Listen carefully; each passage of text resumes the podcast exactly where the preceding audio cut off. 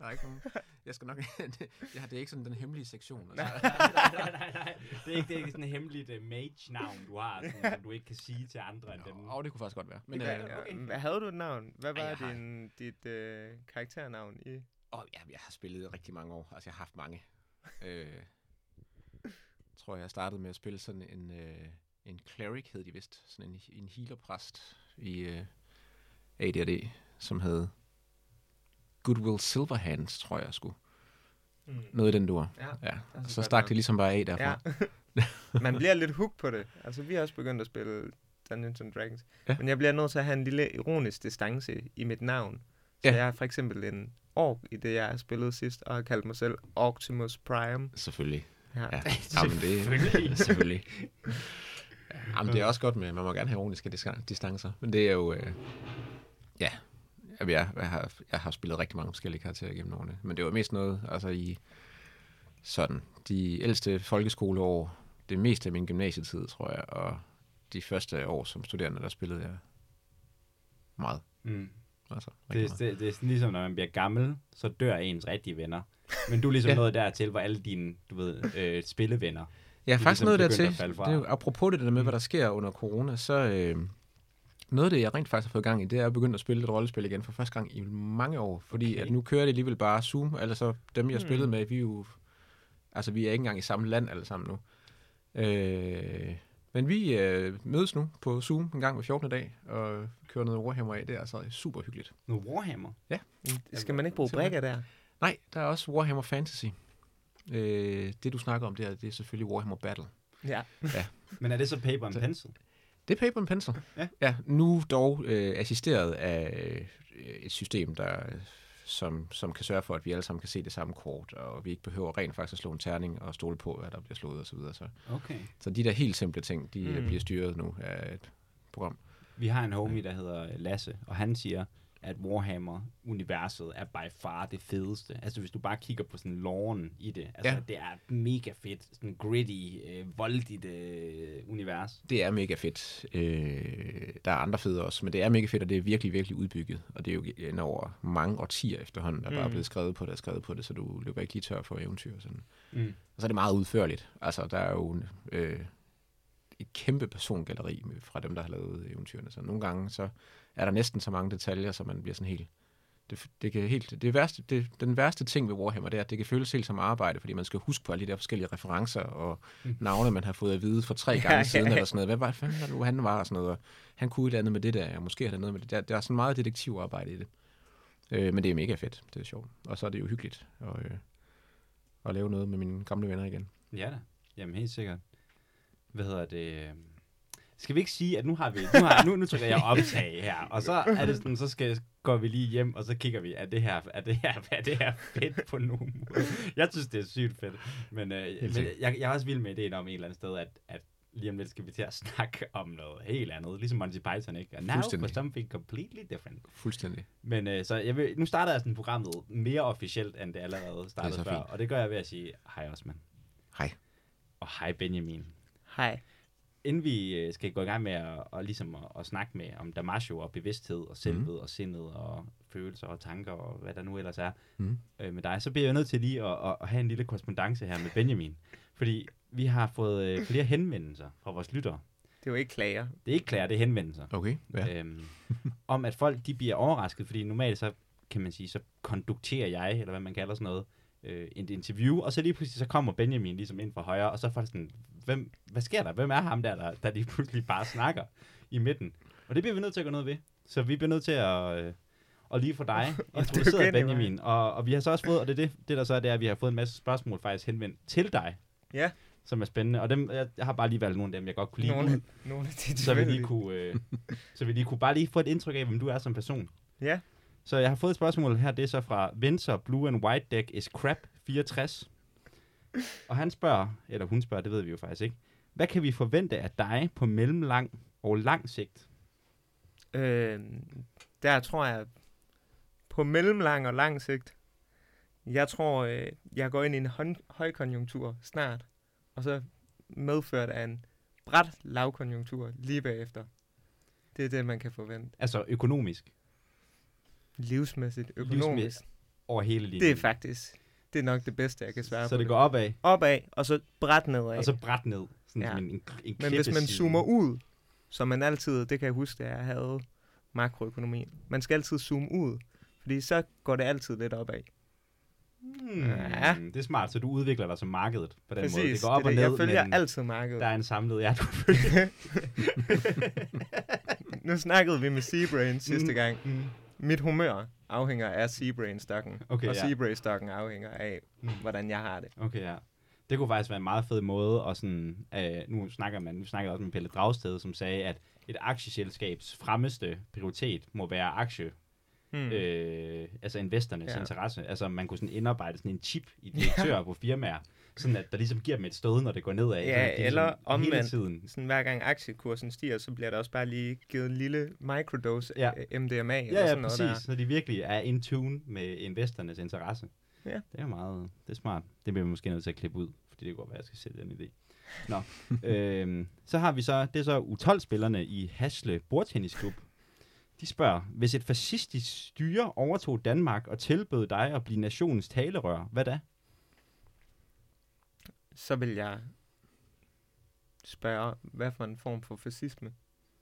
Så du ville skulle have brugt flere detaljer? Ja, det tror jeg. Okay, den, så må vi lige vende så tilbage. Så den må vi strege. Der må tolv-spillerne lige, øh, lige Men, op deres game der. Og lønvilkår. Og, ja. Og ferieordning. Okay, Men. Men universet findes, hvor I du siger ja. Hvis der er gode lønvilkår og ja. ferieordning, det er jo det, det altid handler om. Det er det. Det er rigtigt. Og så er der så bare et spørgsmål fra mig, Benjamin. Ja. Og det er sådan, hvad er det aller, aller bedste, eller aller fedeste ved at gå rundt og hedde Benjamin med masser af charme og selvtillid? Det er at have en virkelig, virkelig populær ven, ja. der hedder Asbjørn, med masser af charme og selvtillid. Fedt, mand. Jeg har det præcis på samme måde. Man kan høre rygklappene heroverfra. Ja, ja, ja, det bliver virkelig. Det, altså det her, det er et, et stort circle jerk. Det ja, kan du, du godt være klar. Ja, du er velkommen i familien. Det er det. Mm, tak. Nå, jamen øh, fedt. Jeg tror, at lytterne de har fået et meget sådan, øh, sige, nu ved de, hvem nuanceret jeg er. Indtryk af, hvem du er.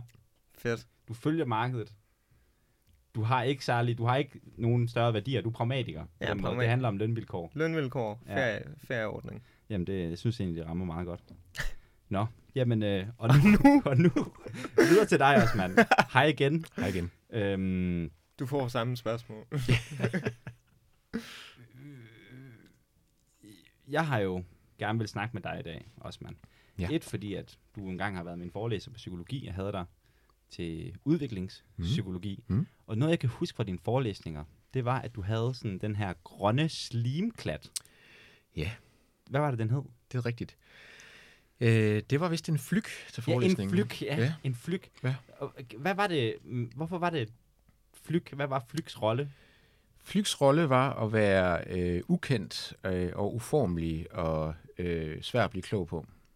Øh, og, og det flykken skulle, det var at illustrere, hvordan, øh, hvad det er, små altså spædbørn, nyfødte børn bliver mødt af, når de, øh, når de bliver født, og når de begynder at skulle lære om verden. Øh, fordi de jo netop ikke har nogen viden om, øh, hvad der er, der er ude i verden.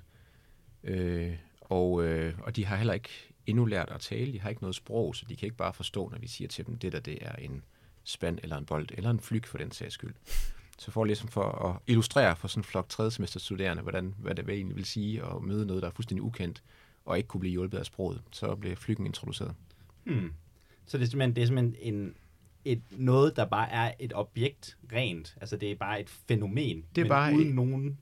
det er bare et objekt, som vi ikke ved noget om. Ja. Øh, og som vi så på en eller anden måde skal lære noget om. Og hvordan gør vi så det? Og så er man i gang med forelæsningen om, om begreber, kategorisering osv. Mm. Mm. Mm. Det er meget øh, fascinerende. Hvad, hvad er den første tilgang til en flykser? Altså til at lære en flyg at kende? Jamen, den første tilgang til en flyg er jo at gøre sig nogle erfaringer med en flyg. Mm. Øh, og det gør man så øh, det kan man gøre på forskellige måder. Det kan jo selvfølgelig være at se en flyg i aktion, hvis en flyg er noget, der kan være i aktion. Det kan være at prøve at håndtere en flyg, øh, prøve at vende og dreje den, se om den går i stykker, hvis man pærer den på gulvet, smage på den, hvis man er spædebarn og så videre.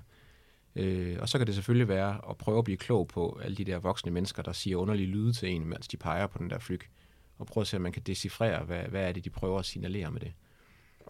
Hvad er det, jeg skal være opmærksom på? De vimmer et eller andet. Hvad betyder det? Mm. Det er en lang proces. øh, og, og ret sindssygt, at det det hele taget kan lade sig gøre for, for børn at lære, og, og lære om verden og, og, og træde ind i den sproglige verden, fordi de har jo ikke noget, de har ikke noget sprogligt udgangspunkt. Nej.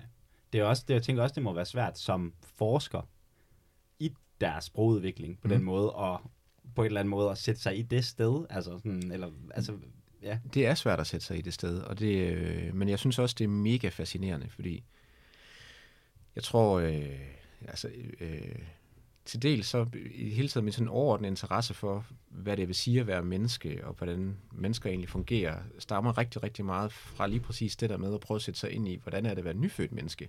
Mm. Øh, hvis, hvis vi nu fjerner alt, al erfaring, øh, hvad, hvad er det menneskelige så egentlig, og hvordan kommer vi egentlig i gang med at blive mennesker, sådan som, altså voksne mennesker, eller rigtige mennesker i gåseøjne, som kan kommunikere og være bevidste og øh, agere i verden og så videre. Ikke? Altså, hvordan gør man egentlig det? Så det, så det øh, som en interesse der for, for hele det her emne udspringer i høj grad deraf. Og som forsker, så bliver man jo så også nødt til at, altså igen, man kan jo ikke spørge spædbørn om, hvad de, hvordan de oplever verden. Øh, så man bliver nødt til at observere og fortolke og komme med nogle gode teorier omkring, hvad der så foregår. Mm. Var der et bestemt barn, der startede en interesse? Nej, der var ikke noget bestemt barn, der startede en interesse. Det ville, det ville have været en god historie, selvfølgelig. Ja, det er det med det. Ej, det ja, godt, ja, jeg kan godt, jeg selvfølgelig der. godt finde på noget, men ja. I sandhedens tjeneste, så nej. Altså, nej, der var ikke noget bestemt barn. Øh, øh, det, var, det var gentagen, ligesom med flygten. Øh, så var det gen, gentagende erfaringer med, med børn, kan man sige, og med, med emnet i det hele taget, hvor jeg, hvor jeg blev ved med at kredse tilbage om det samme spørgsmål, givet hvordan det egentlig er, det der. Og jeg er jo ikke den første, der har stillet det spørgsmål, men så begynder man... Så kan man søge hjælp i selvfølgelig den psykologiske faglitteratur, og man kan søge, søge hjælp i filosofien. Thomas Nagel, en filosof, skrev engang en bog, eller en, en artikel, der hed What's it like to be a bat? Og den er egentlig ret god i forhold til det der med. Altså, hvordan kan vi jo nogensinde sætte os ind i, hvordan det er at være en flagermus, og have, mm. øh, kunne percipere verden på den måde, som en flagermus kan. Øh, og konklusionen er, at det kan vi ikke rigtigt. Altså, det kan vi ikke uden at være en flagermus. Men man kunne stille samme spørgsmål i forhold til spædbørn, ikke? Kan vi som voksne overhovedet sætte os ind i, hvordan det er at være spædbarn? Det kan vi nok heller ikke hundrede procent, men vores fordel er så, at vi har været et, trods alt. Mm. Øh, vi har ikke været en flagermus, medmindre man tror på reinkarnation. Så, øh, øh, så det er nok trods alt lidt nemmere, men, mm. men dog stadig rigtig, rigtig svært. Mm. Og vel også i et eller andet spørgsmål om, hvor sprogligt et væsen vi mener, vi i grunden er. Mm. Altså det må, hvis jeg i hvert fald skal sammenligne med et spædbarn, der er selvfølgelig nogle forskelle i sådan den kognitive kapacitet, og mm. der, der er nogle ting, ikke? Men, ja. men alligevel, hvis man skulle pege på, hvad er forskellen på mig og et spædbarn, sådan, ja. det er, at jeg kan tale, og det kan det ikke. Ja. Ja. Øh, er det, er det, vil du sige, det er der, hvor det, det er the limiting factor ja. i det her spørgsmål? Det, det om at gør en kæmpe stor forskel, om øh, man har sprog eller ej, i, for, i forhold til ens voksenhed, vil jeg sige. Altså... Øh, og vi har, jeg ved ikke, vi, de fleste af os har nok set film eller sådan noget, hvor, hvor i der har været nogle personer, som på en eller anden måde er vokset op uden sprog. Øh, og det er svært for os at forstå dem som rigtige voksne. Altså de virker sådan lidt øh, infantile, imbecile, alle de der ord, man ikke må, som, som engang var en fin fag, fagterm, men som man ikke længere må bruge. Ja, den rykker sig hele tiden. Den rykker sig hele tiden, ja. ja. Imbecil, imbecil var helt neutralt, og altså, nå. Øh, hvad, det det hedder, hvad, det hedder, hvad er det nu, det hedder i dag? Nu, der er det officielle term i dag. Noget med mentalt udfordret, eller et eller andet. Ja, sådan, det er nok noget med nogle udfordringer, hvis ja. det skal være helt ja. politisk korrekt. Så mm. skal vi helst udfordres på det, som vi gerne vil have, folk kan. Ja. Hvis man skal kalde dem, der ikke kan det. Ja. For noget. ja. ja. ja. Øhm. Mm. Så øh, ja, så, så, så bare så vores opfattelse af, af andre mennesker, som ikke har et sprog, Øh, er ofte, at de er barnlige på en eller anden måde, mm. eller infantile. Mm. Mm. Øh, og, og vi kan da nogle gange ryge i kløften med at opfatte folk, som ikke har det samme sprog som os, øh, som om de er børn mm. og mindre begavet og så videre, ja. ikke? Fordi de snakker jo ikke som en rigtig person. Og sådan. Mm. Altså, Klart. Øh, så, så, det, så det sproglige øh, har meget at sige, tror jeg, i forhold til forskellen mellem, mellem dig og et spædebarn. Mm. Øh, og så er der selvfølgelig, som du selv siger, en lang række andre forskelle. Men altså, det sproglige kommer vel ret, eller det kommer forholdsvis sent, tænker jeg, i forhold til en masse, altså et spædbarn kan jo godt vise følelser og utilfredshed langt fra ja. sproget, ikke? Jo.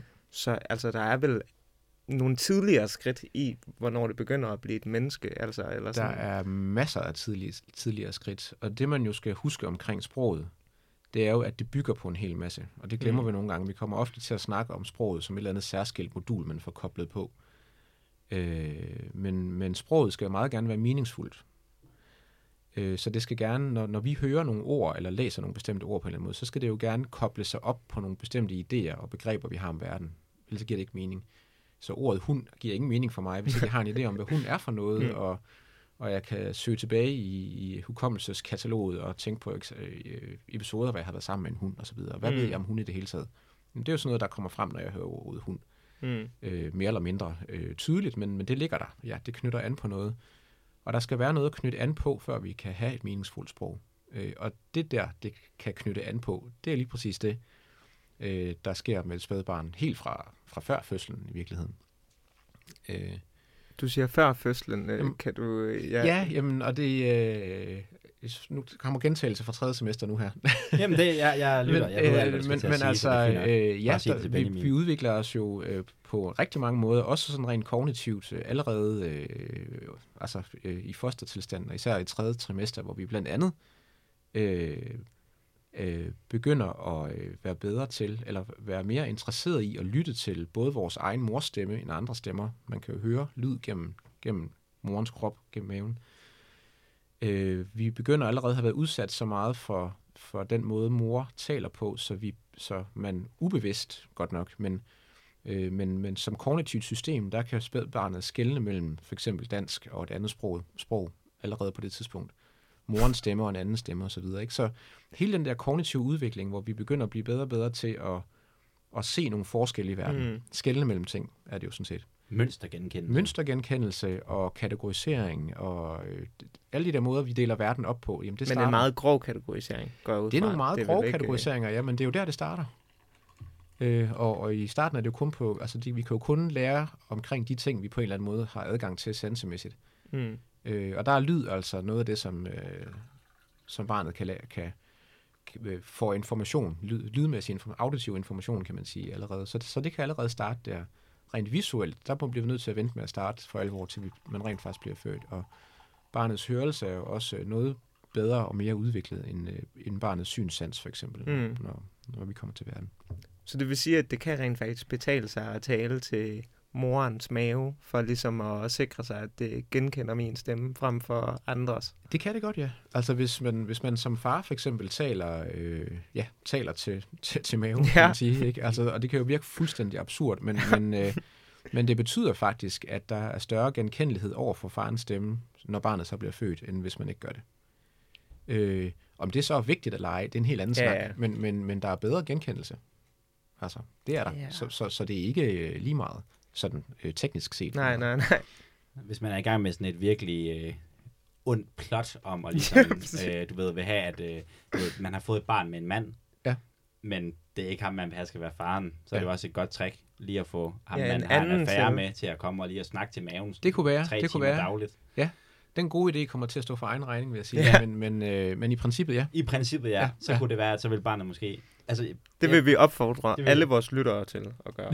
Det giver, jeg synes egentlig, det giver, det, ja, det giver, det giver egentlig, det, det får mig til at tænke på, det er en interessant øh, kobling, man måske kunne lave mellem genkendelse og tilknytning. Fordi det er jo også ja. en, en central del af udviklingspsykologien. Mm. Ja. Altså, hvor meget, hvor meget overlapper de to ting, vil du sige? Altså, hvor Jamen, meget de overlapper jo rigtig meget, øh, fordi man kan ikke blive knyttet til noget, man ikke kan genkende. Øh, og... Og hele øh, tilknytningsteorien går jo på, at der er nogle individer, man netop er mere tilknyttet end andre. Så man vil søge dem, hvis man er, er øh, øh, utilpas eller bange, eller, eller har behov for, for, for nurturing og omsorg. Så søger man de her personer, man er knyttet til. Og det kræver, at man kan skelne mellem dem og andre. Mm. Så det er jo sådan en, øh, jeg ved ikke om de overlapper, men det er en helt, det er en helt basal øh, forudsætning, mm. øh, genkendelse mm. for tilknytning i det hele taget. Men kan det være noget, der kan for eksempel forklare, at at selv børn, der ligesom bliver i virkelig høj grad vanrygtet af deres forældre, mm. i et eller andet forstand ikke kan, altså har så svært ved også at, at bryde det bånd, eller sådan, fordi det er simpelthen bare det, de, altså the devil you know, ikke? Altså. Jo, jamen det har, det har både noget med genkendelse, men det har også noget at gøre med tilknytning. Det, man, det, det, altså der er næsten altid en eller anden form for, deltil, for tilknytning, og det er jo så derfor, man kalder det den trygge tilknytning, og så er der alle de her forskellige former for utryg tilknytning, som er dem, vi, som er dårlige, ikke? Øh, og det kan så være øh, jamen, desorganiseret eller utro. Altså, der er jo så forskellige kategorier af det, men, men det er meget, meget svært ikke at forholde sig til de personer, man er afhængig af som barn. Mm. De kommer til at repræsentere en meget, meget stor del af verden. Så i virkeligheden, så meget af det, man lærer om verden, lærer vi jo via vores nærmeste voksne. Mm. Øh, så ens syn på verden, øh, altså er verden grundlæggende god ved mig? Er verden til at stole på? Er verden, regel, er verden regelmæssig, eller er den bare altid ondskabsfuld, og man slår sig på den? Jamen, det er jo noget, vi ligesom tager med fra de der første tidlige relationer. Og det er jo alt sammen, når man snakker om det på den måde, der er det tilknytningsrelationer, uanset om, om det er vellykket tilknytning eller ej, så er det jo en, en kraftig, kraftig påvirkning, vi får af de der øh, nærmeste personer. Og, og evolutionært er det jo smart, at vi knytter os til, til vores omsorgspersoner, og ligesom er fokuseret på dem og søger dem, hvis der er fare og så videre. Ikke? Altså, man kan forestille sig urmennesket, som på en eller anden måde, hvor, hvor spædbarnet er kommet lidt langt, for langt væk fra, fra moren, og kravlet, hvad ved jeg, ind i en busk, og der lige pludselig er noget farligt, jamen, så skal det første øh, instinkt jo være at komme tilbage. Mm. Eller at give lyd, begynde at græde og råbe et eller andet, for at, til, for at påkalde sig opmærksomhed fra en omsorgsperson, der kan passe på en. Mm.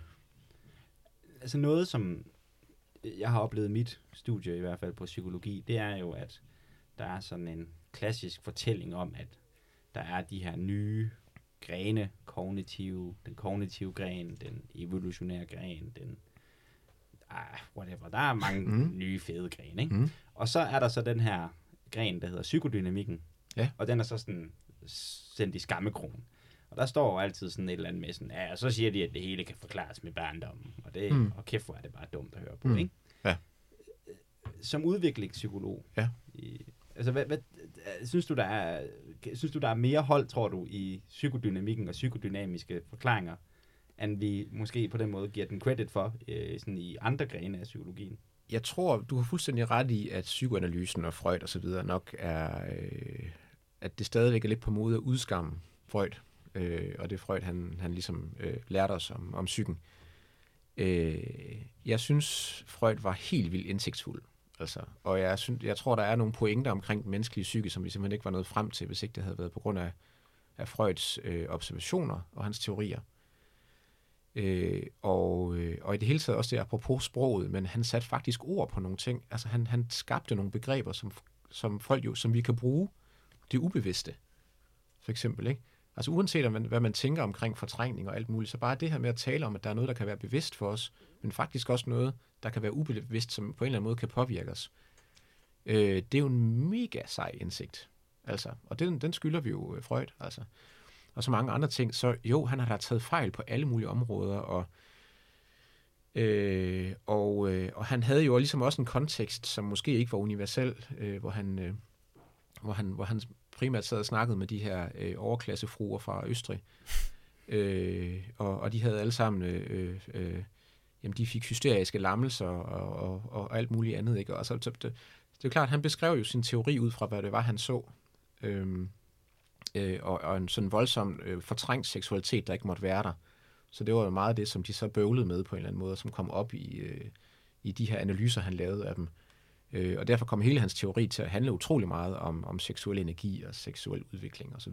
Og, og det var så, men altså, det var jo det, han havde materiale. Altså, det er jo det, vi alle sammen vi arbejder ja. med, det vi ser. Mm. Øh, så, så der er ikke nogen tvivl om, at han var knivskarp og, og en virkelig, virkelig dygtig teoretiker og øh, observatør. Men hvad, hvad, hvis man sådan skal dykke lidt ned i det, hvad er din holdning? Hvor meget tror du, at vores adfærd, vi kan forklare med... I for, altså med hjælp fra barndommen? Øh, jeg, jeg er helt overbevist om, at barndommen påvirker os ufattelig meget. Mm. Altså, øh, og at en rigtig stor del af det, vi er, er noget, der kommer fra barndommen. Øh, men det er jo ikke altid sådan noget med, at der sker noget i ens barndom, og så bliver det, og så bliver det bare ved med at påvirke os på den samme måde hele livet igennem. Det er jo sådan noget med nogle lag, der bliver bygget på hinanden. Så, så det, det betyder også, at det kan måske være vanskeligt, hvis vi kigger på et eller andet aspekt af vores voksenliv, så kan det måske være svært, selv hvis vi havde informationen og ligesom kunne trække tråden tilbage og sige, om det var på grund af det der, der skete i min barndom. Eller det var på grund af det der, der skete i min barndom. Fordi der skete nok noget i ens barndom, som så gjorde, at næste gang man stødte på det fjorten dage senere, så så man det på en lidt anden måde, som så gjorde, at en måned senere så, og så videre, ikke? Mm. Øh, men det der lige spor tilbage fra en eller anden problematik, jeg har som voksen, og så tilbage til noget, der skete, da jeg var halvandet år gammel, den, den er jeg mere skeptisk overfor, end Freud var, for eksempel. Mm. Øh, altså, der så han et eller andet. Det var fordi, du ved, det er det traume, du fik dengang, som ja, det der skete. Meget ikke? Konkret. Og ja, det påvirker dig så hele livet igennem. Sådan en lineær sammenhæng. Ja, lige præcis. Og der, ja. Så lineær synes jeg ikke, det er. Mm. Men, men, men, øh, men det er det tidspunkt i livet, vi lærer allermest på. Mm. Øh, ja, så det er også der, der, der er mest, der skal læres. Altså, hele jeres øh, universitetsuddannelse og alt, der sker fra nu af, det er jo små procent i forhold mm. til det, I har lært. Mm. Hvordan... Hvordan vil du kvantificere det? Når du siger, altså når du siger procent, altså jeg ved godt, altså det synes jeg ja. er et interessant spørgsmål. Altså ja. hvordan hvordan kunne man så at sige, hvilke nogle psykiske størrelser kunne man oh. bare snakke om sådan en ja. procentmæssig? Okay. Det, det det er svært. Altså hvis vi tager det hele med, hvis vi tager alt det med, vi kan nå at lære som menneske i løbet af et liv. Øh... Ja, nu skal jeg passe på, ikke? Det er svært det her. mm. Vi bliver ved med at gøre os erfaringer.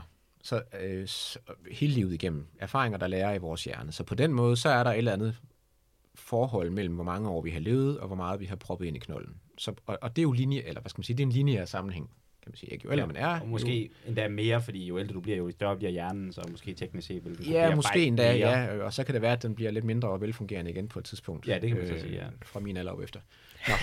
Men hvorom alting er, øh, så øh, altså... Øh, de helt grundlæggende ting, vi kan. Altså igen det der med, øh, altså en kæmpe stor del af at være en person, og at opleve verden osv., det er jo, og, hvordan vi opfatter verden, og det her med, at vi kan tale om den og være bevidst om den. Det har vi allerede snakket lidt om, ikke?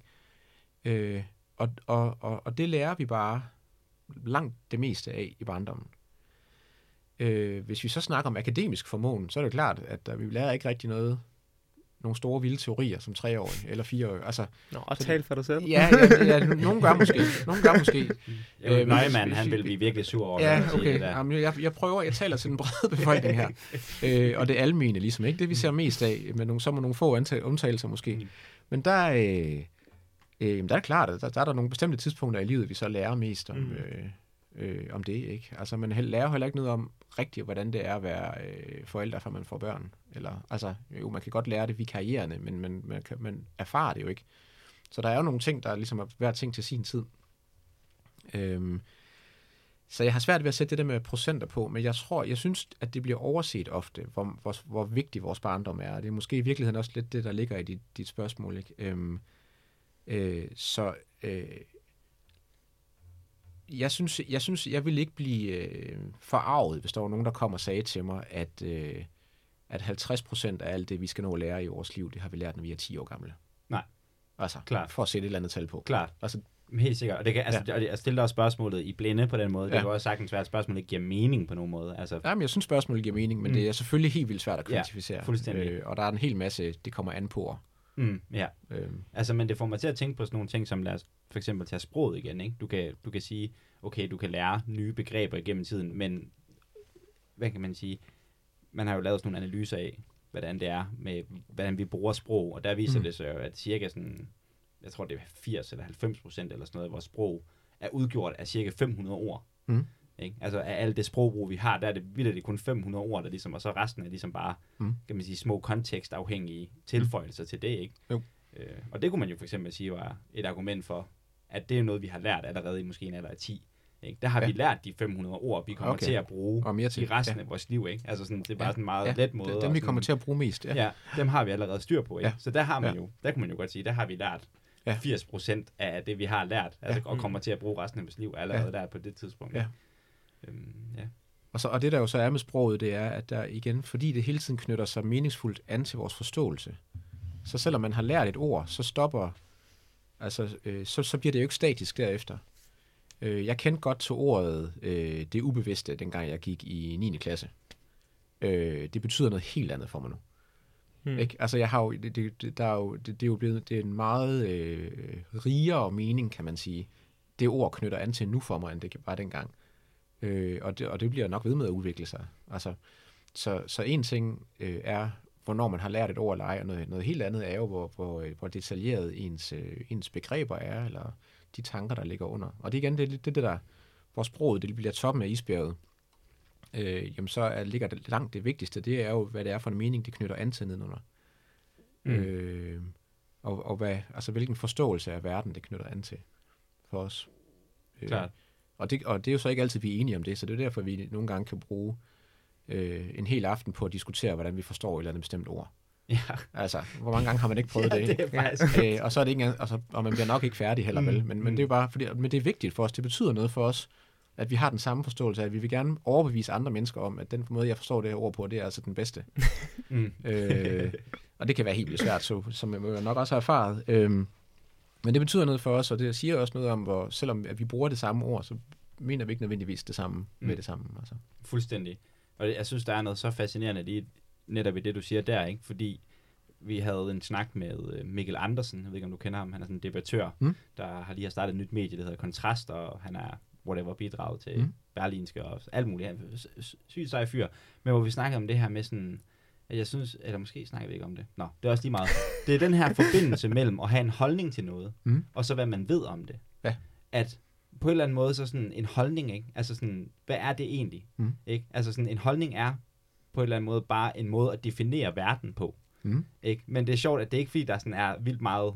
Der kan så komme følelser knyttet an til det, at andre er uenige i den måde at forstå verden på. Ja. Men det er sjovt, at, sådan, at holdninger er egentlig bare sådan to måder at definere et begreb på. Ikke? Jamen fuldstændig. Men det er bare sjovt, at vi ja. Sådan... Jeg ved ikke, jeg synes bare, der er noget sjovt i, at sådan, hvad er vi jo egentlig uenige om? Vi definerer bare ja. Tingene forskelligt. Ja. Ikke? Altså det er ikke jo. Fordi på den måde, at, at vi egentlig er uenige som sådan. Altså sådan... Nej. Eller hvad er uenigheden egentlig i det? Ikke? Ja, altså. ja. Og, og, og det altså, hvis man skal sige, altså, det det får mig til at tænke på, det er jo, at, øh, at holdninger øh, jo er erfarings, altså de, de er jo opstået på grund af, af de konkrete erfaringer, vi har som personer. Ikke? Så, mm. så hvis man er vokset op i en eller anden kontekst, så har man ofte et, et sæt holdninger, som er meget forskellige fra nogen, der er vokset op i en helt anden kontekst. Øh, og derfor er det også, det er sådan noget, der er enormt svært at diskutere. Altså mm. så kan man ofte så bliver man nødt til at komme med eksempler fra ens eget liv, hvis man skal diskutere, hvorfor man har en holdning. Så jamen, jeg har oplevet, at når folk, når jeg gør sådan og sådan, så reagerer folk på den og den og den. Mm. Ikke? Derfor mm. har jeg den her holdning. Yeah. Øh, og derfor er det den rigtige holdning for mig. Det er mm. så det, folk tit glemmer at sige det sidste. ja, ja, ja. Men det er egentlig i virkeligheden, så burde det være underforstået, hver gang vi snakker om holdninger. Altså. Øh, og så kan man have nogen, man har et holdningsfællesskab med, fordi de har oplevet noget, der minder om, eller, eller bare synes, man er en generelt sej person, så de vil gerne have ens egen holdning, den holdning, man kan udtrykke for, eller sådan noget, ikke? Så kan de blive overtaget af andre mennesker, men de, de stammer i udgangspunktet fra, øh, fra erfaring, fra specifikke erfaringer, vi har. Mm, fuldstændig, og jeg synes også bare, det gør noget arbitrært ved sådan hele ideen om at sige, at man ændrer holdning til noget. Altså, når man siger, at man ændrer holdningen, mm. så betyder det jo i grunden bare, at man tilføjer dybde til et begreb. Eller et eller andet Jamen, fænomen, ikke? Ja, altså, det er jo ikke fordi, at der er på den Nej. Måde sådan, at man kan sådan flick en switchen. Jeg er enten venstreorienteret, ej, men nu er jeg højreorienteret, nu har jeg sådan ændret holdning. Nej. Altså, det eneste, man egentlig har gjort, det er jo bare at få mere viden om et eller andet. Så har man fået altså, mere viden om noget, som så får en til at tippe en anden retning, kan man sige. Men Jamen, det er det, rigtigt nok. Men det hvad er, ikke... er retningen? Det er det, ja. Jeg mener. Ja. Hvad er retningen i det? Jamen, retningen er ikke andet, end at holdningen, den er summen af dine erfaringer. Og, og, og erfaringer er jo, er jo også nogen, man får, når man snakker med andre mennesker. Mm. Så man kan jo godt tage den erfaring til sig, det giver at tale med andre mennesker, og det kan godt få en til at ændre holdning. Mm. Ja, altså, jeg forstår ikke din klandring mod ordet ændre her. Altså, det er jo, selvom du suger viden ind, og man så kan sige, at det bare er en større nuancering, så bedre, at din holdning forandrer sig. Altså, der føler jeg sagtens, du kan sætte lighedstegnet mellem forandre og ændre. Ja, altså, og det kan du helt sikkert. Og det kan du helt sikkert. Jeg tror bare, at i forhold til nogle af de begreber, vi bruger i samfundet, som for eksempel, jeg er højreorienteret, eller jeg er venstreorienteret, ikke? Mm. At der er det som om, at du ligesom enten ligger på den ene side, eller på den anden side, og så har du ligesom en holdning, der sådan gør, at du mm. er på den ene eller den anden side. Mm. Som om, at sådan, det at være lidt venstreorienteret her, altså sådan, du ved, så bliver du så, du ved, altså sådan, det der med sådan, hvad er holdningen egentlig i det? Altså, det er jo bare din viden om verden, og så giver den et eller andet, ikke? Altså sådan... Jeg ved ikke, ja. ja. Men der er også det lag oven i det, at der så også er rigtig meget identitet i de der holdninger. Mm. Så udover hvad det, der er summen af min livserfaring, øh, så er der også det der med, hvem er det, jeg identificerer mig med? Eller hvad er det, jeg identificerer mig med? Og man ser jo nogle gange, at man rent faktisk bliver ved med at argumentere for en bestemt holdning, selvom man selv er begyndt at flytte sig. Mm. Fordi at det er den fælles holdning, jeg har med dem, jeg ligesom føler mig knyttet til, eller... Øh, har fælles identitet med og så videre, ikke? Og så kan mm. der jo opstå dissonans, som man kalder yeah. det, ikke? Altså uoverensstemmelse mellem, hvad det egentlig er, jeg prædiker, og, og hvad, jeg, hvad, jeg, hvad jeg nu synes. Mm. Øh, og det ja, kan være ubehageligt. Mm. Det kan være meget ubehageligt. Mm. Altså jeg har selv været igennem den der transformation med min familie, jeg kommer fra sådan en øh, radikal venstrefamilie, hvor mm. jeg sådan i mine år lidt, måske er rykket lidt mere over mod noget andet, ikke? Sådan, mm. Og det, altså, det har sgu ikke været sådan helt gnidningsfrit på den måde. Nej. Altså der kommer man, man kan i hvert fald godt komme på kant, for det meste så bliver tingene jo bare skubbet under gulvtæppet, ikke? Mm. Fordi der er ikke nogen, der gider til at have en, en konflikt, men sådan, det er virkelig sådan en ting, som også på den måde kom til at betyde meget for min identitet, ikke? Og ja. Hvordan jeg så på min familie og ja. Sådan noget, ikke? Altså, ja, det er det, klart. Ja. Men man kan også sige lige præcis, når det kommer til politik, bliver det også i en højere grad. Altså, der er jo nogle konkrete bokser, man kan tilhøre. Mm. Så der bliver det meget konkretiseret, når ens holdning ændrer sig, ikke? Ja. Mm. Altså, mens et, ens, ja, det ved jeg ikke, p- personlig holdning til våbenlovgivning eller et eller andet, I ved, nogle mi- mindre kasseobjekter, mm. der kan man måske i mindre grad snakke om, at ens holdning er ændret. Klart. Der er også mindre identitet mm. på den måde knyttet op på det, de to forskellige ting, ikke? Hvis man siger, at man lige pludselig er blevet højreorienteret, så tænker folk alt muligt. Ja, det er det. Holdning til det der, ja. Mm. Det kan jeg godt se. Ja. Nå, men det er jo ikke derfor, vi er her i dag, siger jeg, som om, at der er en grund til, at vi er her, udover at jeg bare synes, du er spændende. Og det er jo det her med bevidsthed. Ja. Yeah. Og jeg synes jo, på overfladen, så kan det virke som sådan nærmest et absurd foretagende, et latterligt foretagende, mm. og gå i gang med at prøve at snakke om bevidsthed. Ja. Vi kan lige starte med at skille sådan, altså sige halvfems procent af befolkningen af, du ved, som siger, når de hører folk sige, hvad er bevidsthed, at de sådan, ja, gå væk. Ja. Så det er ikke så det, vi det snakker til. Nu ja. Snakker vi så til de resterende ti procent. De er nok væk nu. De er væk nu, yes. ja. Nu snakker vi til de resterende ti procent, hvis det overhovedet kan gøre det, af befolkningen. Mm. Mm. Og selv for dem, og jeg er en af dem, er det et fuldstændig absurd foretagende mm. at prøve at forklare det her med bevidsthed. Ja. Jeg forstår det ikke. Nej. Jeg ved ikke noget om det. Mm. Kan vi ikke prøve at snakke lidt om bevidsthed, som om, at vi snakkede til en person, til der ikke fatter noget? Ja. Det, kan vi bygge det op? Det kan vi sagtens. Kan vi snakke om det opbyggeligt? Ja. Og en af grundene til, at vi sagtens kan gøre det, det er, at jeg forstår det heller ikke helt.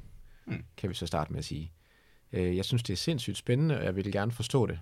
Øh, jeg tror, jeg har med hjælp fra sådan en som Damasio, øh, forstår jeg det bedre.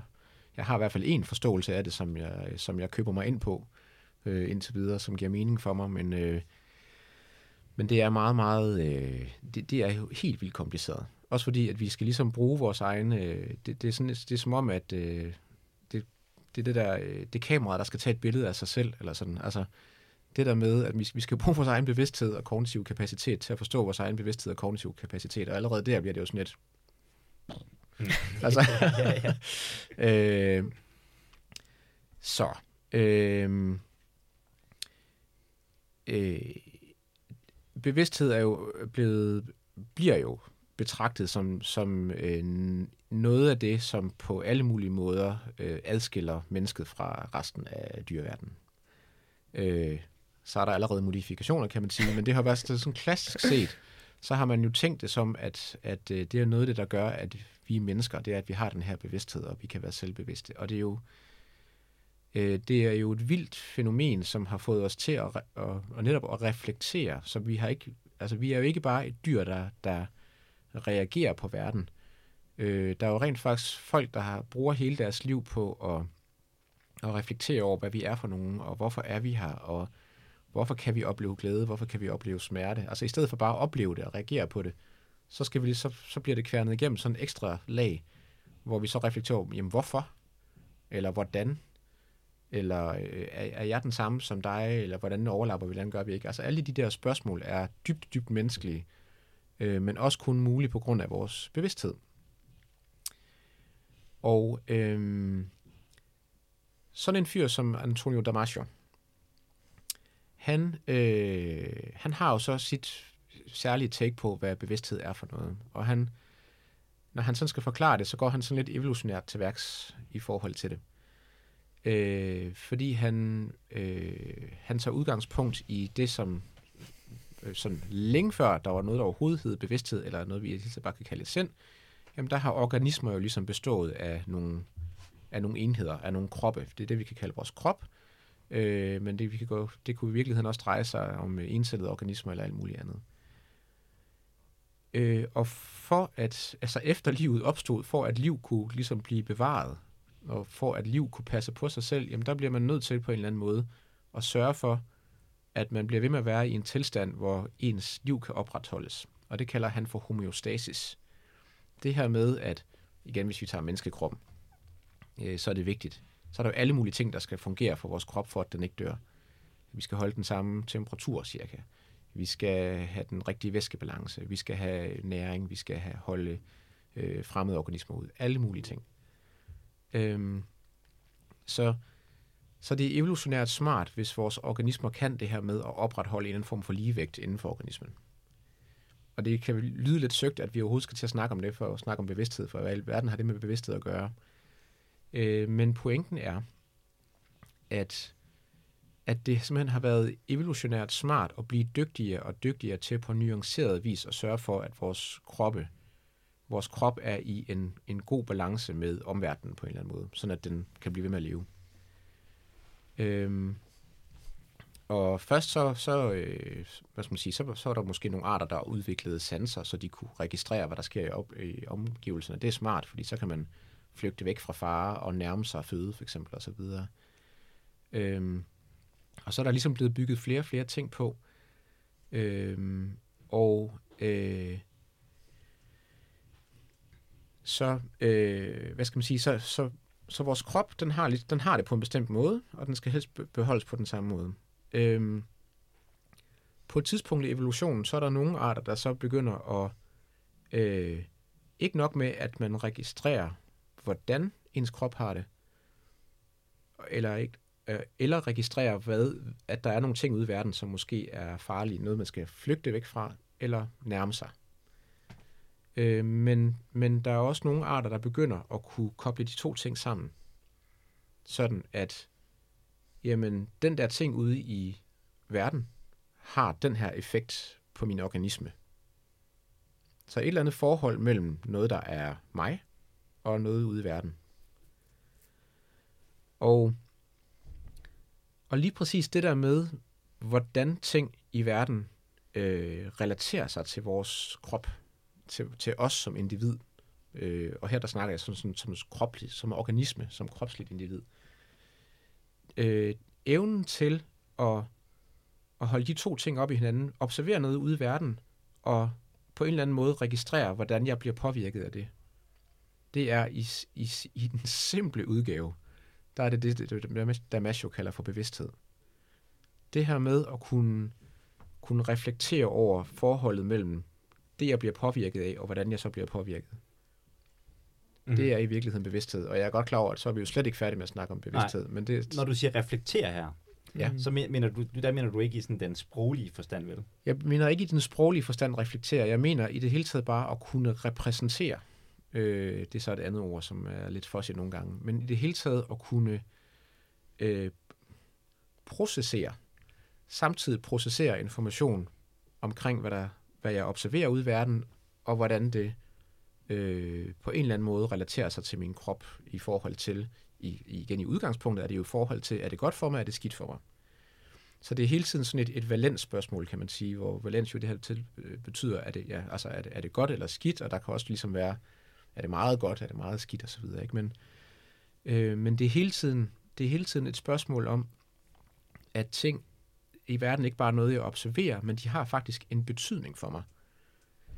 Og det drejer sig altså, det drejer sig ikke kun om, øh, om, om, om, om rovdyr, der kan være farlige for mig, eller om mad, men, men simpelthen øh, jamen alt, alt i verden i virkeligheden. Og så bliver det jo mere og mere øh, kompliceret, jo, jo, jo længere op i menneskets evolutionshistorie vi så kommer, fordi at lige nu sidder jeg for eksempel og kigger på en kaffekop, øh, og, og hvordan, altså, hvordan skal det på den på en eller anden måde have valens for mig? Øh, men det har den jo, fordi for det første, så kan jeg godt lide kaffe, så jeg har jo et forhold til, at der er noget overordnet godt.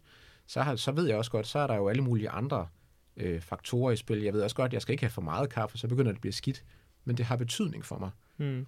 Koppen har betydning, fordi hvis jeg vælter den og spilder den ud over mit tøj, så har det alle mulige konsekvenser. Det, så, så det er jo ikke... Øh, Der, der findes ikke ligegyldige ting i verden, i virkeligheden, i det øjeblik, man har bevidsthed. Men handler det så om en, altså at alt omkring en har en betydning i forhold til mig, eller handler det om bare evnen til at vide, at nogle ting har en konkret betydning for mig? For jeg tænker, vi har en kat derhjemme, mm. som har drukket vand fra en vandskål og stoppet med at drikke fra den, mm. fordi den ligesom ved, at der var dårligt vand på et tidspunkt, ja. Så nu skal jeg ikke drikke af det igen. Det har en, den betydning, at det gør mig syg. Ja. Vil du så sige, har den katten snart en bevidsthed? Eller? Den, den har ikke en bevidsthed, men den kan godt have noget, der minder om følelser. Og det er så det, øh, den mellemregning, som jeg ikke lige har nået at snakke så meget om endnu. Fordi i virkeligheden så er, øh, så er den mellemregning, at en følelse, det er en, en oplevelse af, hvordan kroppen, hvordan, hvordan jeg som organisme har det. Så en ting er, hvordan kroppen, hvordan kroppen ligesom har det. Så, så øh, min krop kan være i en smertetilstand, lad os sige det sådan, for at holde det til noget simpelt. Som en ting. Og noget andet er, at jeg føler smerte. Så smerten er der, øh, og, er, og har en årsag. Øh, men, den kan jeg, men jeg kan have en særlig oplevelse af den her smerte. Og det er jo så det her med, at jeg føler smerte. Og det er jo i virkeligheden mm. det, vi reagerer på, når vi, øh, og, og det vi helst ikke vil have. Og det vi på en eller anden måde også kan styre. Ja, altså vi, på mange måder, vi, den kan, det kan vi jo styre, eller afhængig af, hvad vi, hvis en måde at, st- at styre sig væk fra oplevelsen af smerten, er for eksempel at fokusere på noget andet. Mm. Det betyder jo ikke, at det, der forårsager smerten, er væk. Det betyder bare, at vi har rettet vores opmærksomhed og vores bevidsthed hen mod noget andet, og så fortoner følelsen af smerte sig. Mm. Og det er derfor, at følelsen af smerte er så, så vigtig for os. Men for at komme tilbage til katten, så kan den godt, så den kan godt altså andre pattedyr ifølge Damasio, kan også godt have de her øh, følelser. Så det kan sagtens, det kan sagtens vække en negativ følelse i jeres kat, mm. øh, når den ligesom ser den der skål. Øhm, øh, og, noget, og, og en helt anden ting er, så, hvis, så, øh, altså, hvis vi hopper lidt væk fra, fra, fra Damasio, jamen, så vil sådan nogen som øh, behavioristerne, øh, sådan nogen som skinner og så videre, de vil jo bare sige, jamen den kat er blevet betinget til ikke at drikke skålen. Mm. Ikke? Den har oplevet, den har fået et rap over fingrene, og vil lige sige, den har oplevet dårlig vand, og så vil den ikke det længere. Men altså i Damasios terminologi, der kan den sagtens have en, en følelse af ubehag ved at nærme sig skålen, øh, som er jo helt klart er, er en overbygning, kan man sige, øh, uden at det stadigvæk er bevidsthed.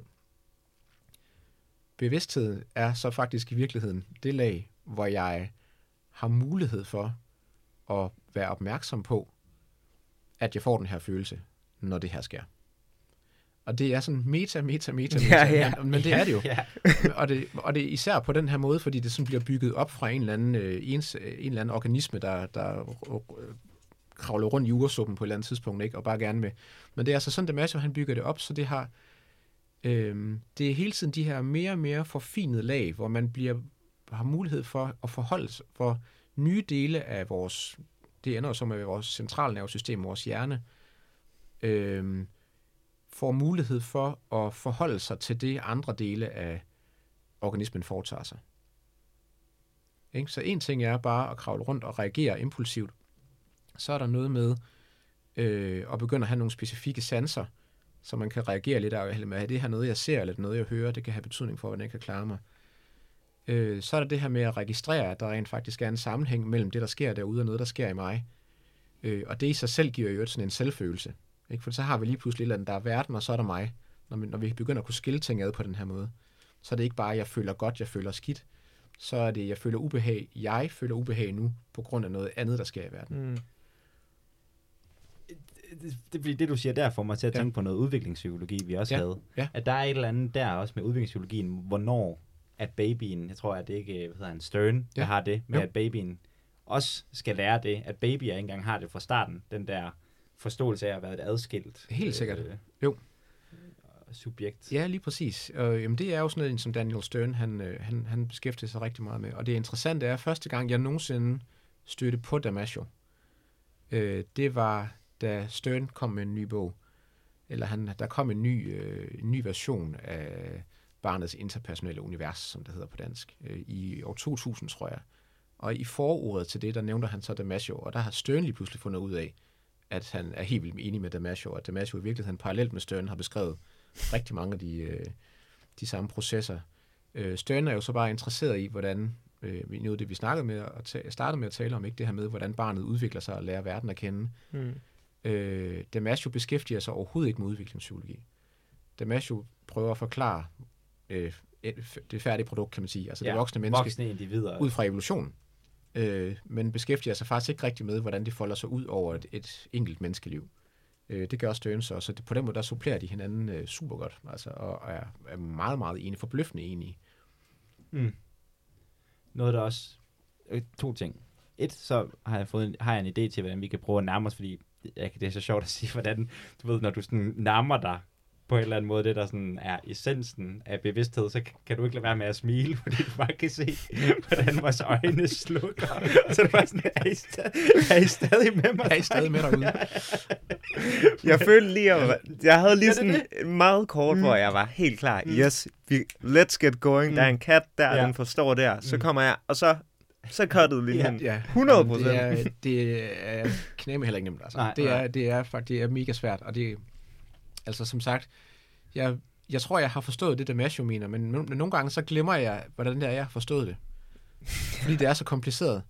Og så bliver jeg lige nødt til at, at genbesøge de der, okay, så argumentationsrækken var sådan her, eller lige gå tilbage og kigge i en bog eller et eller andet, fordi der, der er så mange faktorer, der spiller ind i det her, så, så, øh, så det er simpelthen svært at have i hovedet på en gang. Mm, mm. Så øh, tro mig, jeg forstår. ja, ja, du... Hvis det ikke bare sådan lige umiddelbart giver mening. Mm. Men jeg synes, men, men grundprincippet, øh, man kan godt, man kan tale om det mere overordnet. Jeg synes, det der er noget, der er rigtig interessant med Damasio, det er det her med, at det rent faktisk har noget at gøre med, hvordan, altså med selvopretholdelse. At at bevidstheden ligesom er det, lige nu er det ypperste våben, nogle organismer på jorden har udviklet for selvopretholdelse. Fordi bevidstheden øh, gør det muligt for os at tænke abstrakt, fordi bevidstheden gør det muligt for os at kigge på, hvad det er, vores organismer har gang i, og så nogle gange faktisk gøre noget andet, end der lige er det umiddelbart smarte. Øh, sådan noget med, at der er undt, altså, øh, de fleste dyr kan lære regler. Men hvis vi altid følger den samme regel, så ved vi også godt som mennesker, at så, nogle gange så er der altså undtagelser, hvor det er smart at gøre noget mm. andet. Men det kræver altså, at vi kan reflektere og finde ud af, okay, her skal jeg ikke lige gøre ligesom de sidste nioghalvfems gange, fordi der er faktisk nogle andre ting i spil her, der betyder, at det er smartere for mig at gøre noget andet. Og hvis ikke man ligesom kunne hæve sig op i en eller anden form for fugleperspektiv og se og være opmærksom på konteksten for, hvad det er, man foretager sig, øh, jamen så kan man ikke bryde de der regler på den måde. Så er man ligesom bare betinget til at gøre det samme igen og igen på baggrund af ens erfaring. Og det er noget af det, jeg synes, han har mega godt fat i, Damasio, som er sygt spændende. Hmm. Kan man snakke om, at dyr så har sådan et øh, meget øh, hedonistisk... Øh, altså, du ved, jeg gør det her, og så får jeg en instant glæde, eller hvad man skal sige, mens at mennesket i langt højere grad har sådan en mulighed for at tænke eudaimonisk. Hmm. Altså sådan kunne... Og det er på en eller anden måde hmm. det, der er bevidstheden. Eller det, i hvert fald en ja, del af det. Altså det er i hvert fald noget, det bevidstheden muliggør. Mm. Så jeg ved ikke, om jeg vil sige, at, man, om jeg vil sige, at det er bevidstheden, men, men, men, øh, men bevidstheden gør det muligt for os at bevæge os rundt i verden på den måde der, ja. Mm. Øh, vores bevidsthed gør det også muligt for os for eksempel at fjerne os mentalt fra her og nu, hvilket, man, det kan lige tage lidt tid at, at forstå, hvad det, hvad det egentlig betyder, men det, det er fuldstændig mindblowing, når man først tænker over det. Altså, dyr kan forholde sig til nu og her, mm. en nu og her situation. Vi, vi foretager mentale tidsrejser konstant. Vi tænker tilbage ikke bare på, ikke, ikke bare en fornemmelse af min opsummerede øh, livserfaring, men jeg kan tænke tilbage til specifikke episoder i et helt liv. Bare sådan. ja. Ikke også? Og være bevidst om det, og, og reflektere videre over det. Hvad var det egentlig, han sagde dengang? Og kan vide, om han egentlig blev sur? Var det, fordi jeg sagde sådan? Og du, altså, jeg kan sådan gå tilbage og genbesøge det, og, og lære mere af det, mm. efter det er sket. ja. Hvor vildt er det? Mm. Ikke? Og ja. Det er bare tilbage i tid. Så er der fremtiden. Vi projicerer hele tiden os selv frem i tiden. Ikke? Så jeg forestiller mig jo noget om, okay, men kan jeg vide, når jeg skal ned og, og, og, og tale med jer, øh, hvordan er det så lige, og er der lige nogle ting, jeg skal overveje inden, og kan vide, hvordan det er, og, og, og hvor er det henne, og du ved. Jeg, jeg projicerede mig selv frem i tiden, og gjorde mig nogle forestillinger også, og det har hjulpet mig til at forberede mig på den situation, jeg sidder i lige nu, øh, så jeg kan fokusere på det, jeg ikke kunne Øh, have tænkt over inden, mm. øh, fordi jeg har tænkt mig frem i tiden, og vi gør det hele tiden. Øh, og, og, og det er vores bevidsthed, der hjælper os med at flytte os rundt på den der måde. Mm. Det kan, kan den ikke. altså, ja. nu, nu sagde du lige det her før med, at bevidst en essentiel del af bevidstheden er det her med at kunne have noget uden for sig, mm. og så forholde det til sin homoestasis, ikke? Altså, ja. Og der bliver sådan en, en forbindelse mellem de to. Mm. Men vil man også sige den forståelse, at selve et minde eller en plan er at sammenligne med et objekt i nutiden, du ja. på den måde holder sammen med henblik på homeostasis? Eller fuldstændig, fuldstændig. Og i Sterns termologi, eller ja, egentlig også Stern, det var en, en sjov fortælling i virkeligheden, men i, i Damasios termologi, øh, der kalder, kalder han det jo for altså kernebevidsthed, det her med, når vi er, har bevidsthed lige nu her omkring. Hvad er det, der er min umiddelbare omgivelse? Hvad er det, der sker lige nu? Og hvordan forholder det sig til mig? Det er kernebevidsthed. Så kalder han det udvidet, øh, eller extended consciousness. Øh, når det fjerner sig væk fra vores her og nu, og når det forholder sig til ting, der enten er sket, eller vil ske i fremtiden.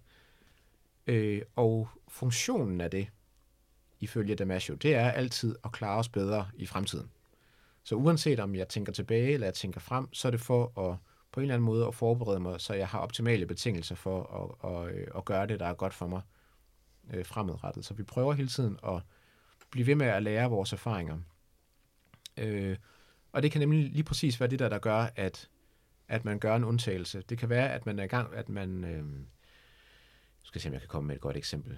Hvis jeg nu sidder og, øh, sidder, øh, og arbejder ved kassen i Netto, øh, og hvis folk de... Øh, Øh, øh, hvis, hvis, hvis folk de spørger, om det er okay, at der lige mangler en krone eller sådan noget, så har jeg jo fået at vide, jamen det, det kan være, at jeg har fået at vide, jamen det her, der skal, der skal jeg altid sige, jamen det, du skal, der skal være det fulde beløb, ellers kan du ikke få din vare. Mm-hmm. Ikke? Det er sådan, vi ligesom opererer her.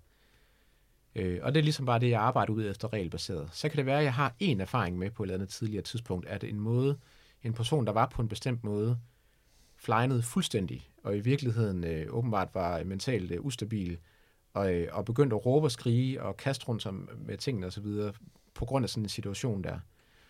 Hvis, der. hvis jeg sidder der ved kassen, og der lige pludselig, lige pludselig er noget ved den person, der står foran mig og spørger, er det okay, der lige mangler en krone, som på en eller anden måde minder mig om den der ene gang, ikke? Så kan jeg lige pludselig, så vil der typisk være sådan et, et, et, et øh, Q-sammenfald, så vil der være et eller andet ved den nuværende situation, som minder mig, som trigger et minde om noget, der er sket før. Mm. Og jeg vil lynhurtigt kunne bevæge mig tilbage mentalt, og lige genopleve det, og det var faktisk ikke fedt. Og så vil jeg kunne lige overveje, er det nu, jeg skal bryde reglen, er det nu, at vil jeg faktisk hellere lige lægge en krone af min egen i kassen lige nu, for potentielt at undgå den situation mm. der, fordi det er ikke rigtig fedt. Måske det er faktisk en krone værd for mig. Altså, ja, ja. Du ved, så, vil det bryde, så er det ikke bare regelbaseret, og det er egentlig ikke nødvendigvis på grund af, at, at der står en person og skaber problemer lige nu, men det er noget, hvor jeg bruger et tidligere minde til at og undgå en negativ konsekvens i fremtiden. Mm. Det er så crazy, når man snakker med så intelligente mennesker som dig, at de er sådan, ej, lad mig lige se, om jeg kan finde et eksempel, og så er du sådan, ja, nå, her er et perfekt eksempel. Jamen, men, øh. ja. Men okay, ja, der er en måde, som jeg tænkte, vi kunne tilgå det her på, for ja. jeg, har, jeg, har, jeg har faktisk forberedt mig grundigere på det her podcast, end noget andet podcast, øh, i bla bla podcast. Vi, vi plejede at være meget grundige. I de gode gamle dage. De gode gamle dage, men ja. siden vi begyndte det her interview, så... Så, så, så vi skulle blive dogne. Vi skulle blive dogne, men jeg har forberedt mig på det her podcast, fordi Sej. jeg tænkte, det var... Øh, det gav sgu mening at, at være lidt inde i det, for mm. at man kunne... Det har så resulteret i, at jeg har læst et kapitel i en Damasio-bog. Sådan. Det er ikke så meget, men det er satme også svært. Der, der står meget i sådan et ja, kapitel. Så jeg vil også sige, at jeg faktisk nok læst kapitlet tre gange, for ja. at få begreb. Og noget, han gør i det kapitel, jeg, snak, mm. øh, jeg læste her, det er, at han skildrer mellem tre størrelser, som mm. jeg måske synes skulle være brugbare på en eller anden måde, også som en måde at få filtreret bevidstheden ud, fordi det kan godt mm. hurtigt komme til at virke, som om vi snakker om alt på en gang, på en eller anden måde. Mm. Han snakker om sindet. Ja. Han snakker om vågenhed, ja. og så snakker han om selvet. Ja.